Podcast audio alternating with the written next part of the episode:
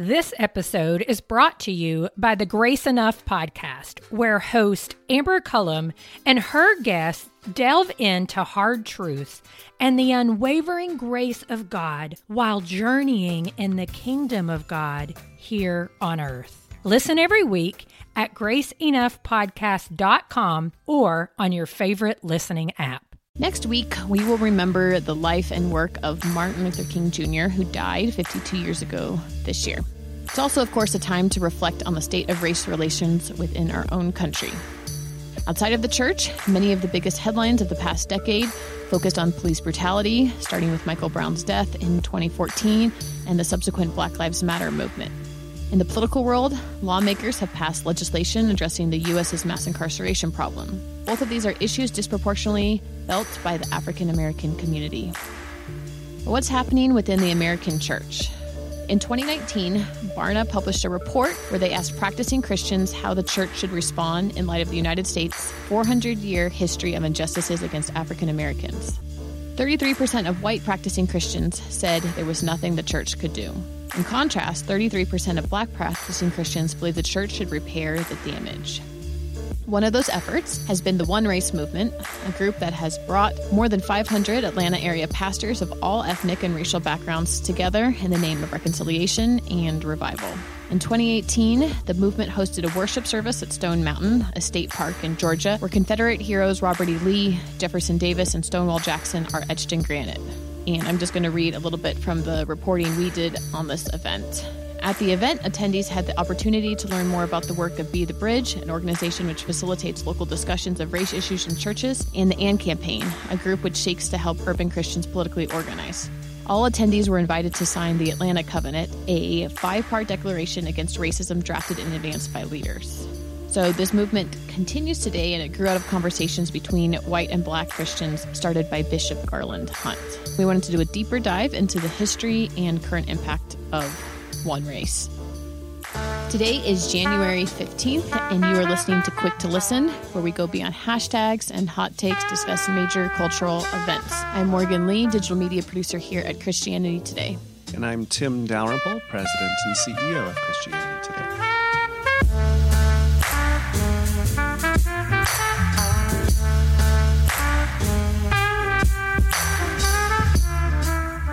So, Tim, I know you're still kind of new to the whole podcast thing. But a babe.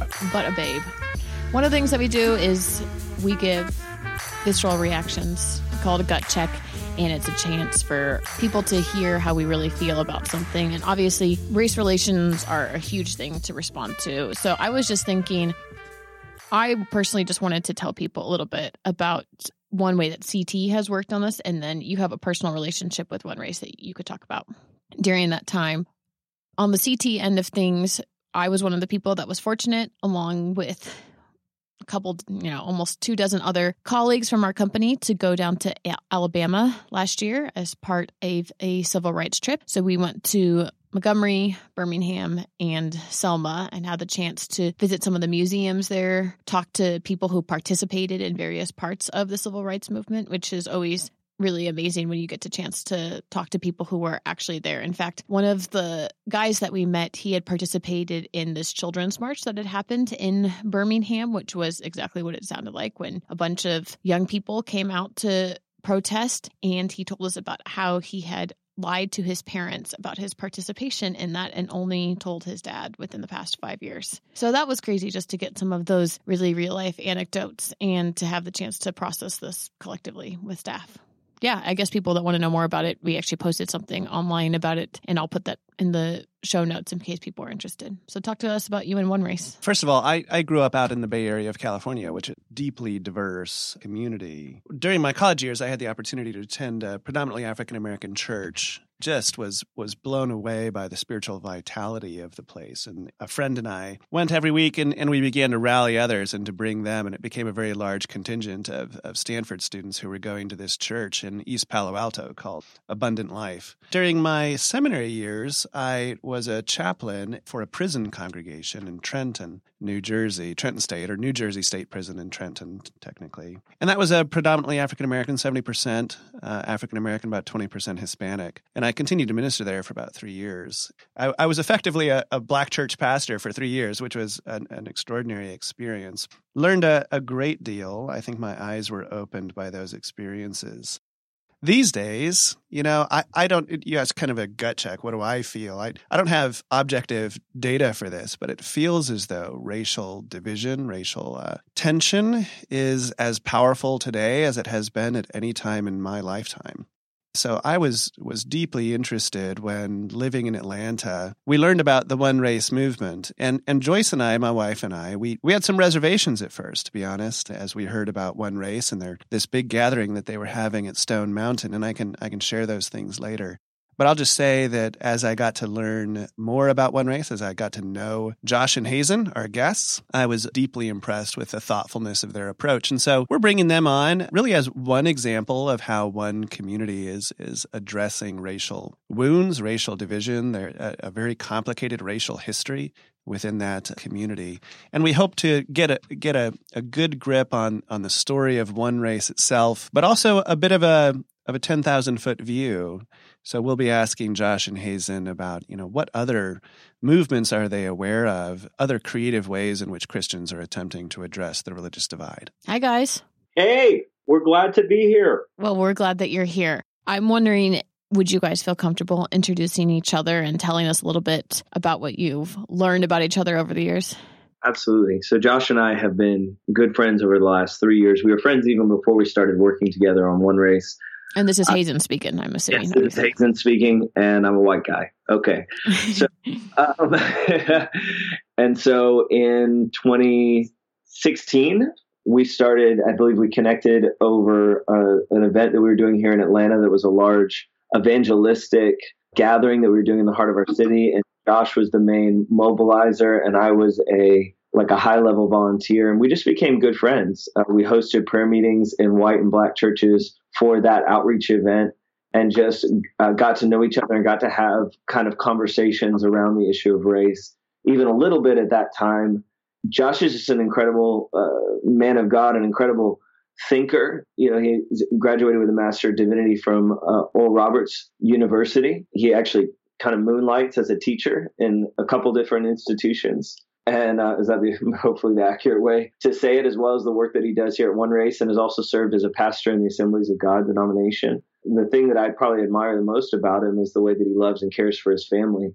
As you get to know a person, you just get to know about their history. And there are things, and I think this is true for me as well, where we're both working to reverse negative things that are in our family's generational past. And I would say that Josh is a person that has worked against the circumstances that were dealt to him in his family of origin and where he grew up, to take the discipleship of his family and the love that he has for his wife and the way he's raising and caring for them. That's the thing that obviously, it's easy to be impressive on a platform, but the thing that I love most about Josh is I know him in a secret place of prayer and in his love for his family. He's changing the generational trajectory of his family for generations to come. And that's probably the thing I love the most about this guy. If I didn't have, and this is Josh speaking, if I didn't have so much brown skin, I would be flush red. If I were a white guy, I would be flush red right now. Man, my friend he just said some pretty. I didn't think you knew all these great things about me. I owe you $20 after this. No, really, it's been a great joy to run with Hazen. He's an interesting guy. There are some people in life that you can't quite box them in, right?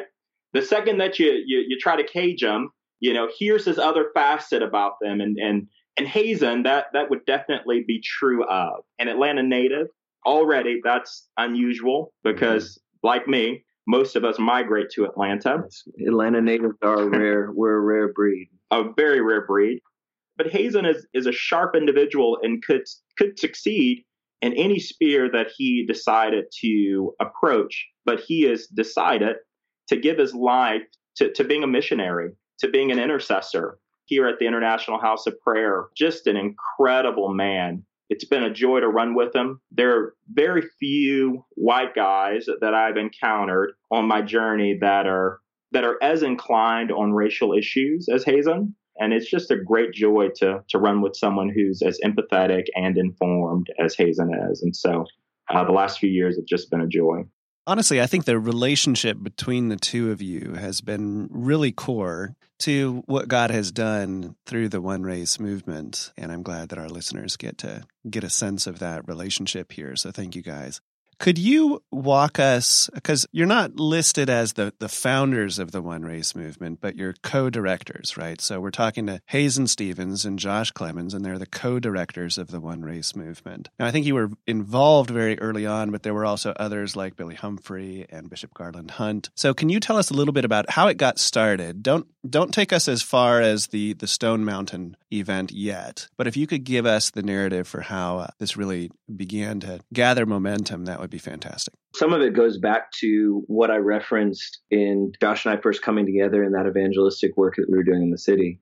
As we started to look at what does it look like to bring a city together around just sharing the gospel, and Josh can speak to this, the racial divide was something that inhibited people from coming together. I mean, it kept people from coming together and sharing the gospel, to put it frankly. It kept African-American churches from coming and being a part of the event because the evangelist that was hosting the event was a white person. And I think it also hindered white people from coming because the person was mostly known for his work in Africa. And so it almost felt like you couldn't win in that situation because of the depth of the divisions. And as you guys pointed out in the gut check, you know, you had in this kind of 2016 to present day time period, unprecedented, some cases civil unrest, some cases protests, some cases just a wide variety of things that have really pushed, actually serendipitously, our very first One Race gathering was 2 weeks after Charlottesville.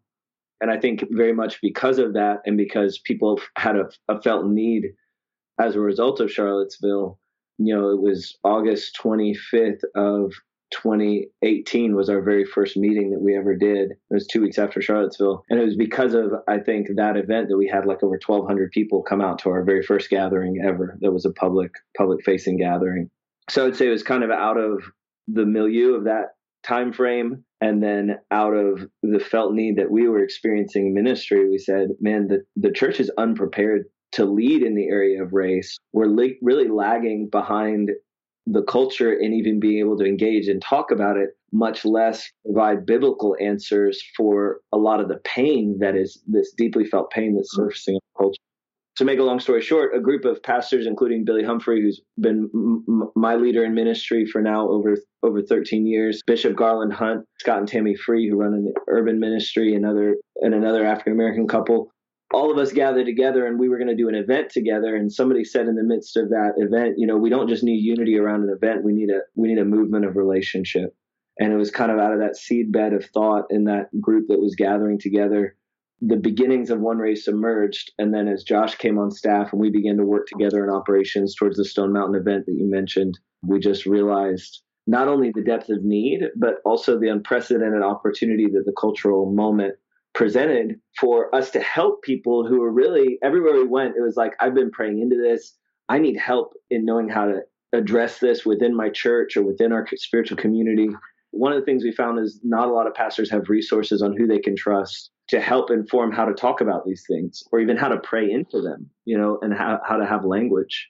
Just as we began to talk about this One Race movement, and I was informed about Billy and Garland's and the whole team's plan around creating a movement. I was actually pastoring at a church, an Assemblies of God church. You know, the Assemblies of God has an interesting history, if we're just going to be candid about it, a very tense racial history. So I found myself situated with the Assemblies and facing some upheaval there. And then also, it's about the time that many of the police shootings were taking place of unarmed black men. There was a lot of unrest in the nation around those things, and it just seemed like it was the right moment for a different sound, for a gospel approach, for the church to really emerge as the leader on this conversation, really beginning to declare righteousness and call for justice in many of these situations. And so I was overjoyed when I got the call that something like One Race would be happening, and even more excited when I felt the invitation to be a part and to support it in the way that I have. So this is something that really, long before the Stone Mountain event, it's something that was percolating and relationships were forming and were building. And there was a lot of preparatory work for the Stone Mountain event. Now, I'll tell you, being at a church in Atlanta at the time, Joyce and I began to see information about this upcoming event, OneRace, going to be held at Stone Mountain. And you guys are dear brothers. I'm just going to be honest with you and let you guys kind of respond, because I'm sure I'm not the only person who felt this way. But when we first saw the title, OneRace, we thought, well, that sounds naive. That sounds like something that a white person would say. Or, you know, it sounds Pollyanna-esque, not dealing with just all the complexities of racial difference and racial division. And then an event at Stone Mountain. Don't they know the history of Stone Mountain, that this was a place really central to the Ku Klux Klan and so forth? And as I came to learn later, you guys had thought deeply about those things. But for anybody who's kind of feeling that kind of discomfort, I'd love to kind of get your response to that. So maybe you can share the narrative of building that movement at Stone Mountain or building toward that event at Stone Mountain, and share kind of how do you respond when people share some of those anxieties over the name or about having an event there? You know what? As a Black man, I typically share with them, I felt the same way. It feels, at first blush, to be absent from the conversation, to be uninformed about the tensions presently, to be uninformed about the way that we are supposed to embrace diversity. It seems to have been thought of, as Tim said, by a white guy or a white person. Yeah. As I considered the name and considered our journey, the truth is that we really are, I say this, and then I'm going to backpedal a little bit, we really are one race. Now, with that being said, OneRace is, it's not a real construct. It's a false construct created here in the West for the purpose of oppressing some and exalting others. Secondly, we've all been created in the image and likeness of God. And so with that being said, I take the approach that we've all been created in the image and likeness of God, which makes us all equal. It makes us all same with that respect.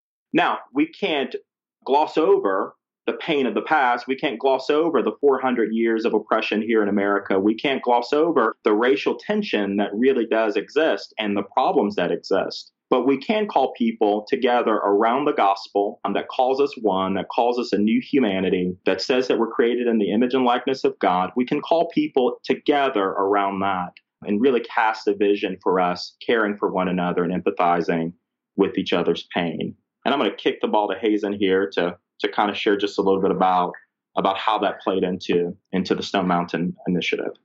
You know, there were a couple different strands that kind of fed into us choosing Stone Mountain as the culminating event for really what was a year of gathering people around this idea. And so it has to be noted that we didn't just say, okay, we're going to do an event at Stone Mountain and we're going to market that event. We actually put a lot of work into, we built 17 pastors groups across the city once a month, leading up into the event that engaged like probably 250 different churches. And as you mentioned at the introduction of this time, like over 500 pastors kind of in the culminating gathering on top of Stone Mountain. And we would invite them to do their pastor's group and then to do these regional prayer gatherings where they brought their local churches together. And then we gathered the city at Stone Mountain. And part of the reason we felt like it was really prophetically significant to gather at Stone Mountain is because in 1915, the history of the Klan that you mentioned, the very first cross was publicly burned on top of Stone Mountain ever in history. From that event, the resurgence of the Ku Klux Klan, and it was inspired by a film called Birth of a Nation. And that event by a handful of Klansmen on Thanksgiving Eve, that event was led by a former Methodist Episcopal minister. And so when we started to tell pastors in our city this history that, and if for those unfamiliar with Stone Mountain, it's the physical high place over our city. It is about 800, it rises about 800 feet above the terrain around us and can be seen visibly from, that whole season, I would drive my daughter to school and I would see Stone Mountain in the distance and we would pray for the gathering at the end of the year that was coming there. And so it's the physical high place in our city. It's a historical place. It's the largest Confederate memorial in the world. It's also the largest tourist attraction in the state of Georgia. So it's a place with a dark history, but also present cultural significance. You know, biblically, whenever reformers would come in, the first thing that they would do is they would go to the high place and they would remove the astra poles and they would take down the idols. And we felt like what we were doing at Stone Mountain is we were calling church leaders to go to a place where spiritually an idol was erected over 100 years ago and to tear down that idol and say, this is not what our city stands for anymore.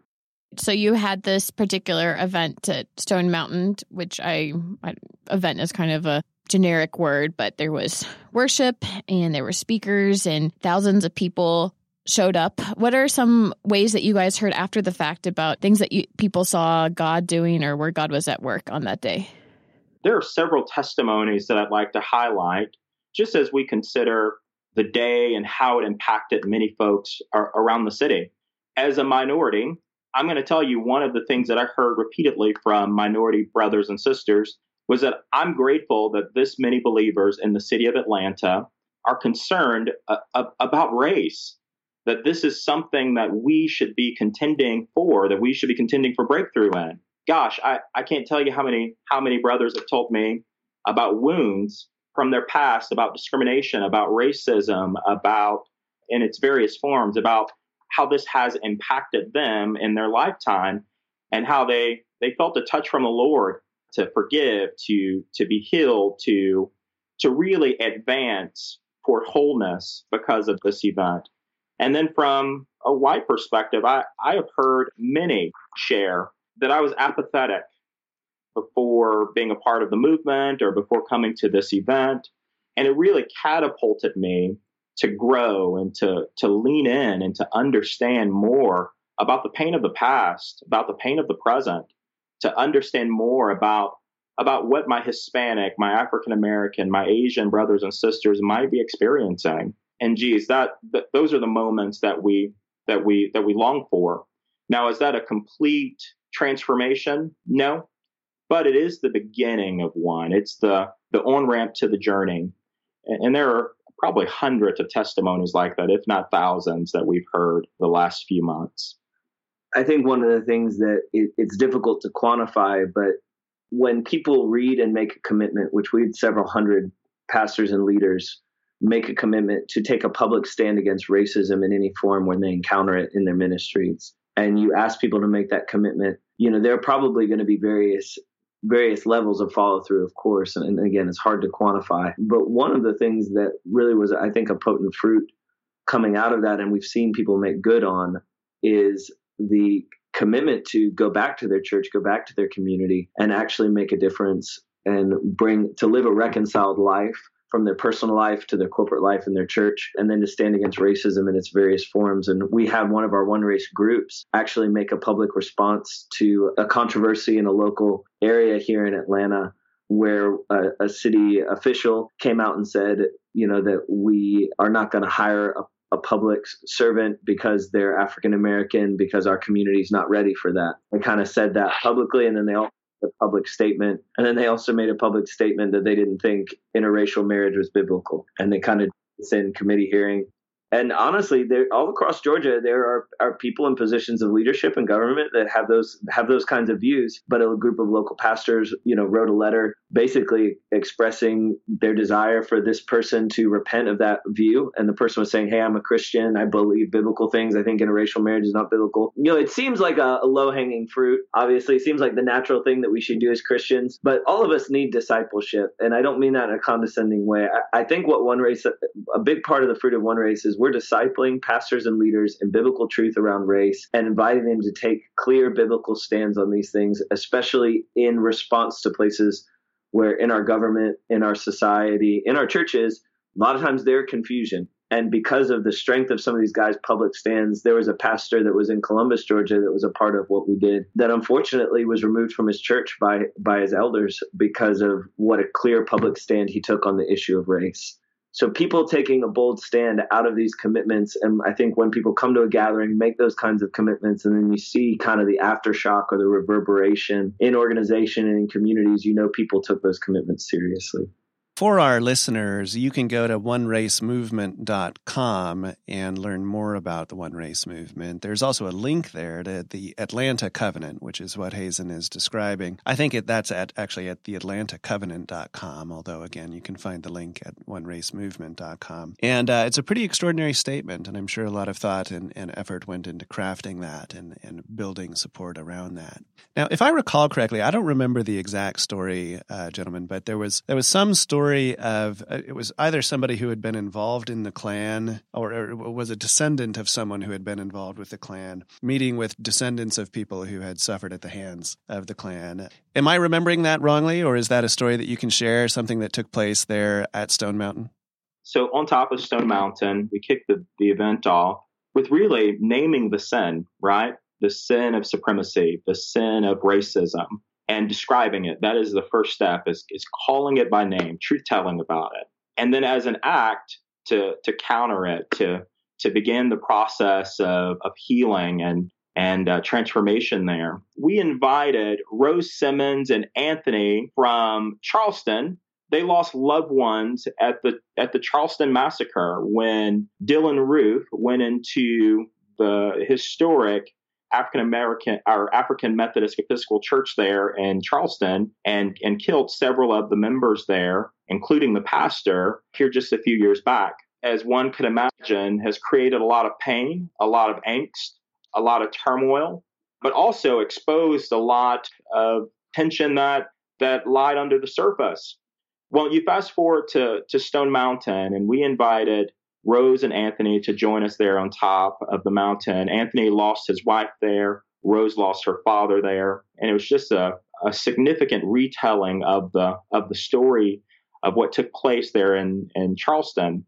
And then we have a friend here who is relative of Bedford Forrest, who was the founder of the Klan many, many years ago. And he's four or five generations removed, his grandson. He came to the mountain with it in his heart to repent on behalf of white supremacists who have inflicted so much pain on this family. And then also as a proxy for the pain that supremacy and racism has caused to the African-American community at large. It was just an incredible moment. I mean, my goodness, it just, I don't even quite have words to describe the moment. Anthony and Rose have made great strides in their healing process, but as they shared privately with us, it still gives them great pain. They lost loved ones that day.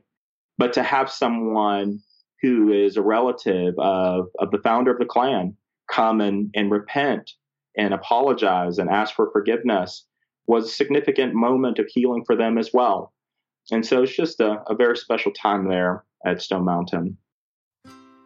This episode is brought to you by the Grace Enough podcast. I am its host, Amber Cullum. Each week, I sit down with a guest to discuss hard truths and the unwavering grace of God they've experienced while journeying in God's kingdom here on earth. You'll hear from guests like Jen Wilkin, Jamie Ivey, Andy Crouch, and Scott McKnight. Listen to these conversations and more by searching Grace Enough Podcast on your favorite listening app or by visiting graceenoughpodcast.com.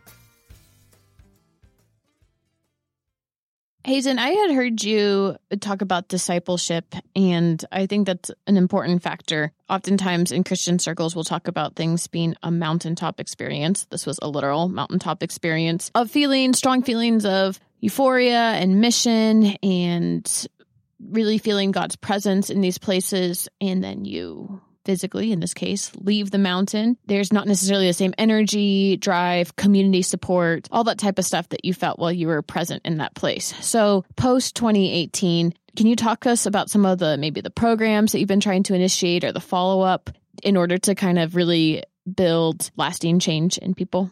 And, something that we've seen even in the Word as we've kind of wrestled with, how do you combine these catalytic events with transformation in the day in and day out? And I think anybody that leads a ministry that does things that are, in a certain sense, mountaintop experiences or conferences, or, you know, trying to catalyze their congregation or local community. But then how do we see follow through? We'll sympathize with the tension that we're talking about. I found great comfort that in some ways it's a biblical model for people to have mountaintop experiences. I mean, even the idea of a mountaintop experience comes from, you know, Moses going up on the mountain, having experience with God, and then coming down and having to sort through all the mess of what he experienced on the mountain amongst the people. For us, we kind of saw, you know, in scripture, like God calls the people to congregate in feasts and in different seasons and in different times for a corporate experience. And then he sends them home for like the, you know, traditional worship in the synagogue, and commands both. He commands season of assembly, and he commands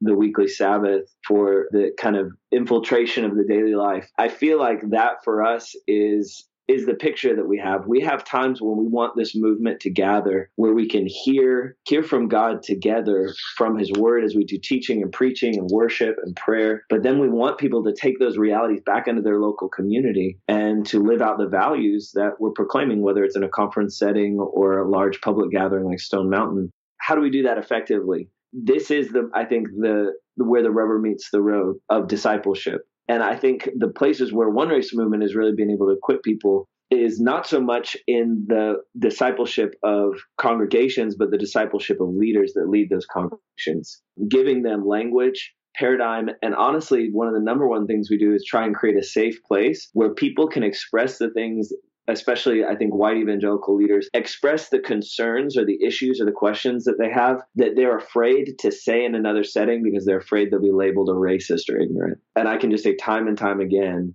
getting to sit down, have lunch. We probably had lunch with 150 pastors, you know, in this last year. And so, you know, we're having 3 or 4 different face-to-face meetings. And in those meetings, the context a lot of times is, okay, we're doing a gathering, doing a prayer meeting.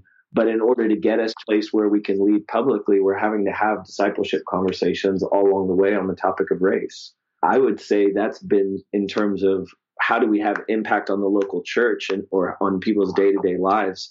When you have a leader in a church that was afraid to stand against racism or afraid to talk about racial issues or had offense in their heart, but now they were able to forgive or they were able to air that area of uncertainty and come to a biblical conviction, that's the place where you have now a transformed leader that can transform communities. Yeah, and if I can just chime in there just a bit, what Hazen is speaking of here is that we do these catalytic events, but they all have to point to process. They all have to point to discipleship. The only way that you can rid racism and indifference, apathy, all of the above within the race culture space is through discipleship. There has to be a transformation that takes place. And the quickest and easiest way that the church can break out of her apathy, break out of the mold that we've been cast in, is to begin on this journey of discipleship, this journey of transformation. And you do that with leaders who go back to their congregations and lead their folks into a greater knowledge, a greater understanding of what it means to be one, of what it means to be reconciled. It's been quite the journey to walk with leaders and to hear their stories and to be a friend and sometimes to offer correction and insight as to why they may be operating in ignorance or what have you. But that's been a joy for the journey. So I'm really curious, you know, you are for outsiders who are listening to this, they're thinking, okay, you're in the South and this has got to be a place where these conversations are really hard. We've heard people sometimes shut down to these conversations, maybe accusing people who want to talk about race of something like cultural Marxism or having a liberal agenda. And I'm curious, when you're doing this type of work, how are you framing it as such a way to kind of take away maybe some of that defensiveness or concern? Issues around diversity, issues around equality of peoples, those are biblical ideas. Those aren't liberal or conservative ideas. The idea that, and I think when we go back to the gospel message, and the ultimate culmination of the gospel is that every tribe, every tongue, every people, every nation, we are all going to worship the Jewish Messiah, Jesus.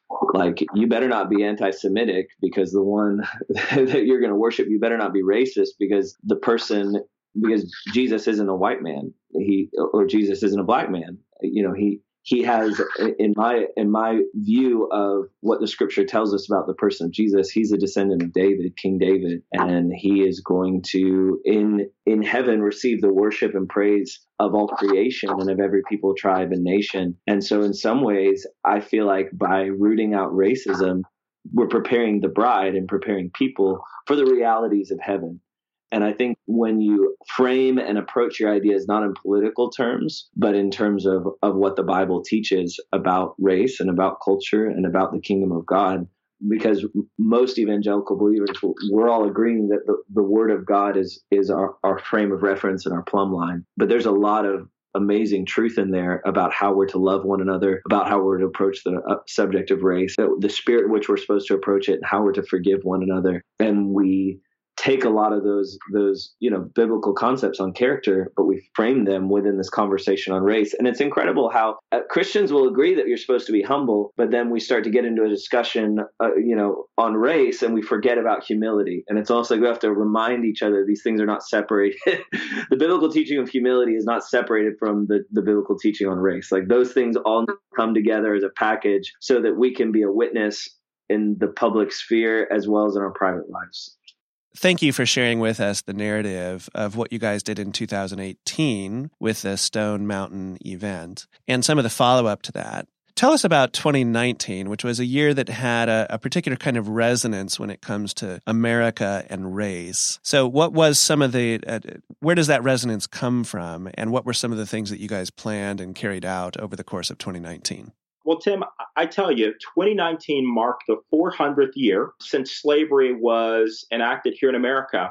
It marked the 400th year since the White Lion, the container carrying kidnapped Africans, stolen Africans, arrived on the shores of the American colonies, bringing these Africans to meet their destiny of becoming slaves. And this began a dark night in America that we are still trying to recover from. It started a 250-year journey of slavery, men owning men and women owning women. This idea that to be Black or to be African is to be inferior. It started the ball rolling on racism as we know it here in America. And we thought that this was the perfect opportunity for the church to humble herself and to lean in and to realize that the past really is still present with us, that many of the problems and the tensions that we're experiencing today are a direct result of the last 400 years. And so we oriented very heavily to that anniversary, August 2019 being that anniversary. And so what we did, and I'll give you the complete journey here, is that we did kind of a listening tour throughout Atlanta, where we did 9 leadership roundtables in different parts of the city, casting vision for what we were wanting to do in August of 2019, which I'm coming to, but also wanting to hear how racial tensions, how the political landscape, how leaders were leading through this tumultuous time. And the discoveries from that were quite impressive, which brought us clear to August 2019. And we kicked the month off with 2 conferences, one called the 400 Leadership Summit, and that was specific to pastors and leaders here in Atlanta. And then the 400 Conference, which was open to the public, believers at large. What we did at these 2 events was really told the story of the last 400 years, shared of the pain and the effects and how it's crippled race relations. The irony here is that you can go to work on Monday and work with a Black person, a white person, a Hispanic person, an Asian person, but then on Sunday morning, we typically retreat to our white churches, our Black churches, our rich churches, our poor churches, etc. And that all has a root to it.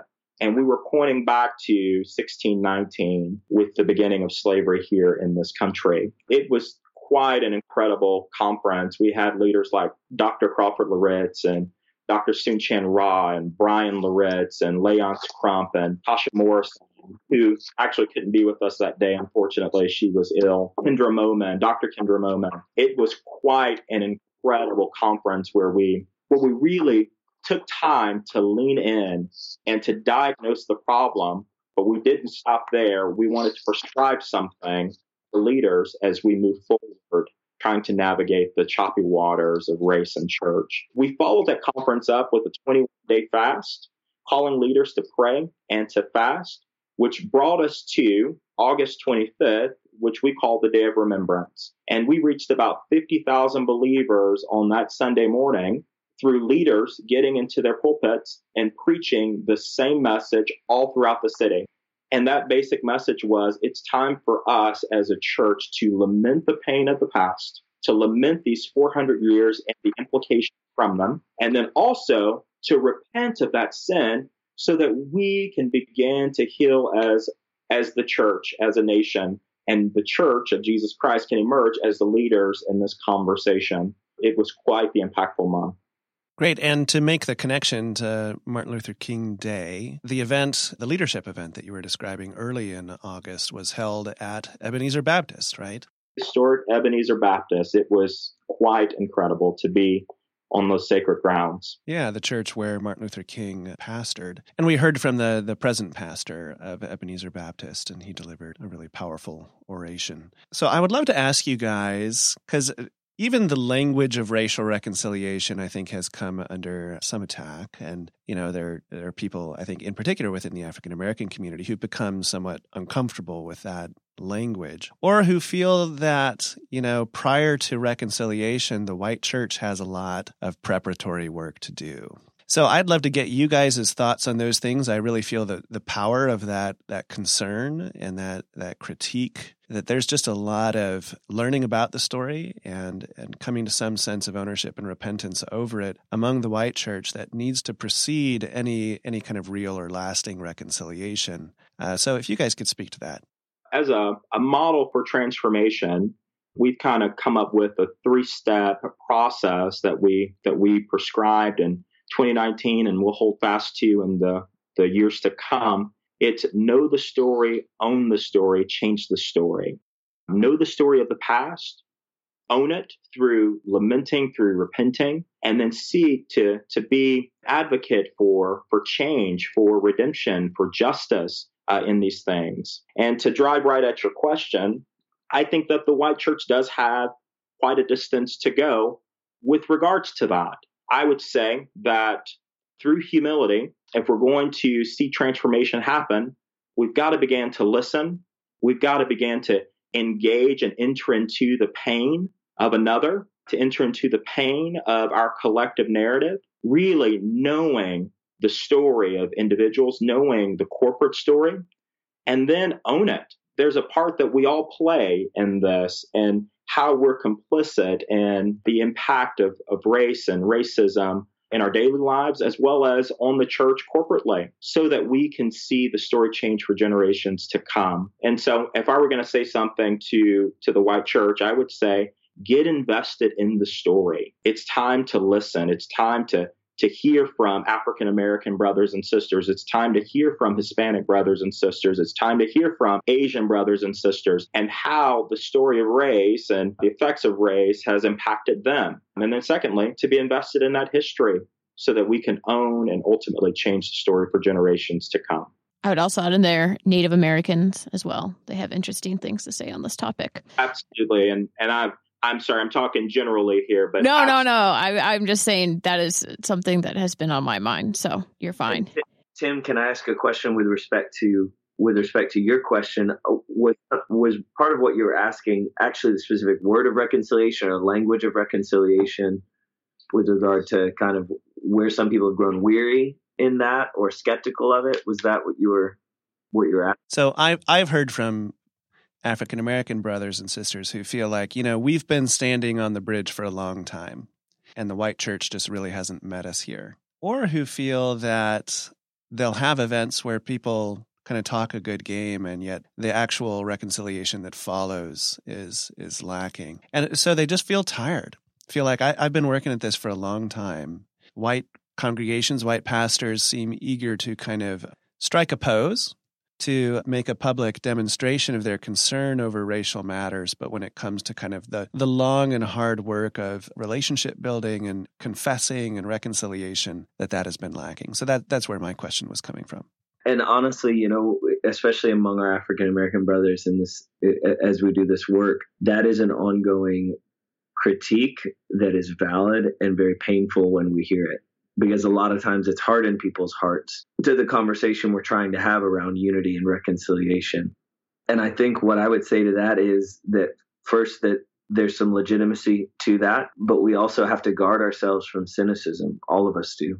The mentality that because something didn't meet up to the talk around it, maybe it wasn't worthwhile to do in the first place, or wasn't worth endeavoring to do, you know, and we've sat with even African-American leaders who said, you know, I'm going to have the courage, because I feel God inviting me to engage in this conversation again, even though last time around the backroom conversations about reconciliation didn't match the public proclamations. And I remember an older African-American leader who had engaged with, you know, racial reconciliation in the 80s and the 90s. He said, I don't know if I want to do this again, because when I did it before, the backroom proclamations didn't match the public declarations, and it hurt, you know. And I think it's probably that's the same kind of thing that you heard, Tim, from your friends. And I think what we have to do when I hear that, the honesty of it and the realness of it, is I go, God, don't let that be me.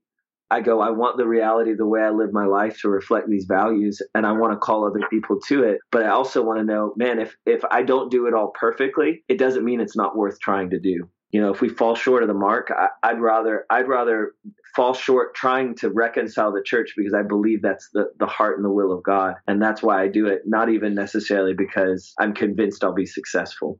So what are some other examples out there that you guys might be aware of? The One Race movement has largely focused on Atlanta, and of course, I'm sure you'd love to see similar movements in other places, but I'm hoping, as people who are pouring an extraordinary amount of time and effort into this, that you're also aware of other efforts, other ways in which the church is attempting to take the lead when it comes to racial reconciliation. And are you aware of some other efforts out there?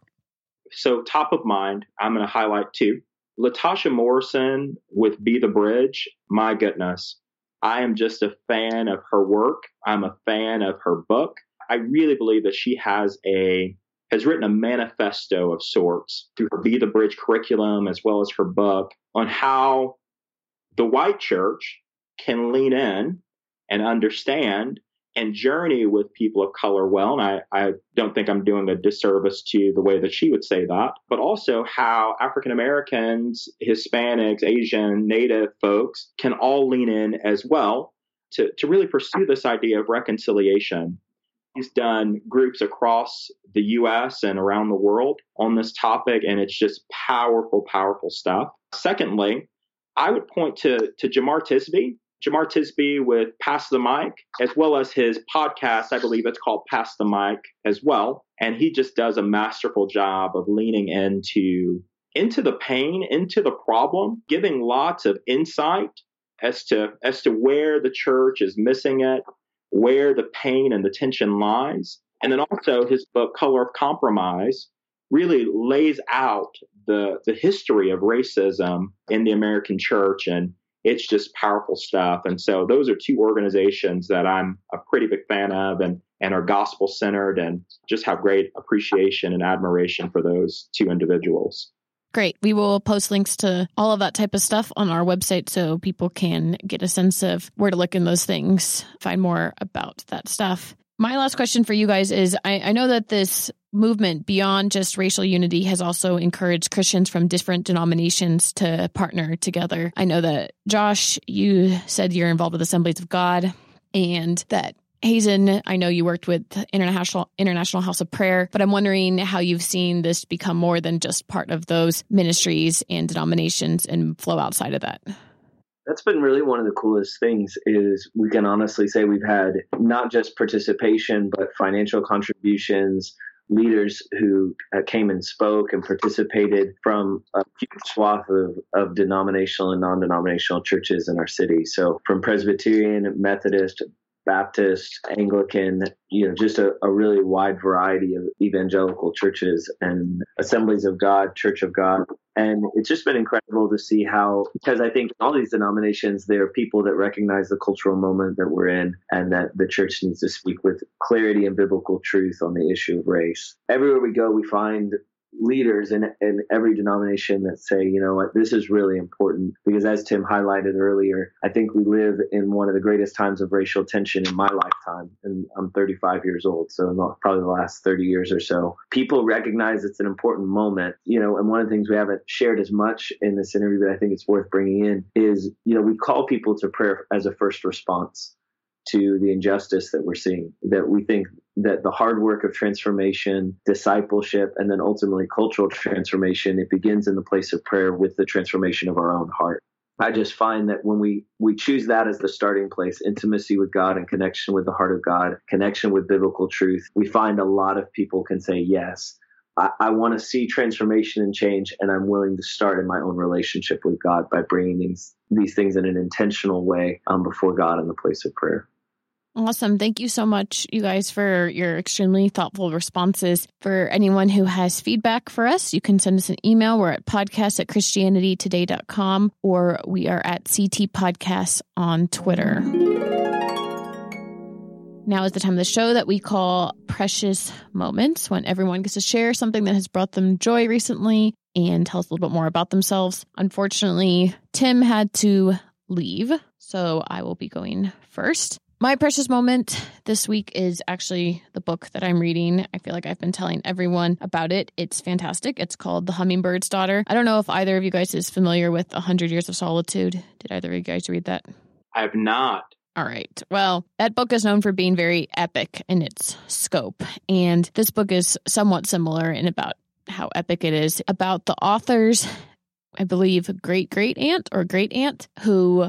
And I would say it has some of the magical realism that a book that, like, 100 Years of Solitude, wow, my brain is going crazy, 100 Years of Solitude has, but just a lot of love between the different characters. It's taken place in Mexico at the end of the 1800s and the beginning of the 1900s, and it has been a treat to just sit with a book that I really like. One of those books that you're like, it's 500 pages, but maybe it's actually not long enough. I'm appreciative about that. All right, Josh, can I pick on you to go? I've got two boys. Langston is 2.5, and Duke will be 1 this Friday. This morning, I found myself weeping just over my two boys, and just how the Father, the relationship between myself and Father God. You know, you can find different glimpses of that beauty in the relationship between Father and their offspring, and or a mother and their offspring. And it just was a precious moment, because I find that my boys are curious about things. They get rambunctious about things. They get whatever it is that they're doing in the moment. And I find myself having to be patient with them, or to correct, or to rejoice, or to encourage and really give affirmation to them. And I just think about the Father and how he responds to us the same way. And do you have individual social media that you want to post people to? I point the followership to first the OneRace Instagram, at OneRaceATL on Instagram, and then our Facebook page, OneRace Movement on Facebook, as well as you can check out my personal Instagram at this is Josh Clements, and then my Facebook page, Josh Clements as well. Awesome. All right, Hazen? So I have one of my best friends is been on staff. We're on the same ministry together for the last 15 years. And he and his wife and his 6 children are getting ready to move to Africa this week. And so we got to pray for him and for his family on our service this past Sunday. It's been a dream of his for over a decade to go as a missionary to the nations. He's constantly reading missionary biographies. His children are named after missionaries. And so just to see something that was such a deep desire in his heart finally come to pass was just a moment of great joy. It was also bittersweet, because we won't see each other day to day. But just as I think back on this week, what was a precious moment, just getting to stand there with our spiritual family gathered around and praying and knowing, okay, this is a moment he's waited for a long time. It's coming to pass. Awesome. Do you want to point people to any social media too? I have a website, hazenandhannah.com, and if people like some of the messaging and things we've talked about, there are a few messages and videos. Our Day of Remembrance service that we mentioned is actually posted there, as well as some other content. And so hazenandhannah.com, that's just my first name and my wife's name. So Hazen, H-A-Z-E-N, and Hannah, H-A-N-N-A-H.com, and then Hazen Stephens on Facebook. Yeah, if you'd like to follow me, you can. Awesome. So for people that want to follow me outside this podcast, they can do so at MEPAYNL. Well, that is it for us this week. Thank you, everyone, for listening to another episode of Quick to Listen. This podcast is made possible by people who subscribe to Christianity Today magazine. We are always so thankful for you. And you can become a subscriber by going to orderct.com/podcast. We're also very appreciative to everyone who rates and reviews the show. Thank you for going on to Apple Podcasts and doing that. You can find the podcast there or on Spotify or Overcast or Stitcher. We're going to go wherever you want to go. We are there. Podcast is produced by myself and Matt Lindor. Our transcriptionist is Bunmi Ashola. We will see you all next week. Bye.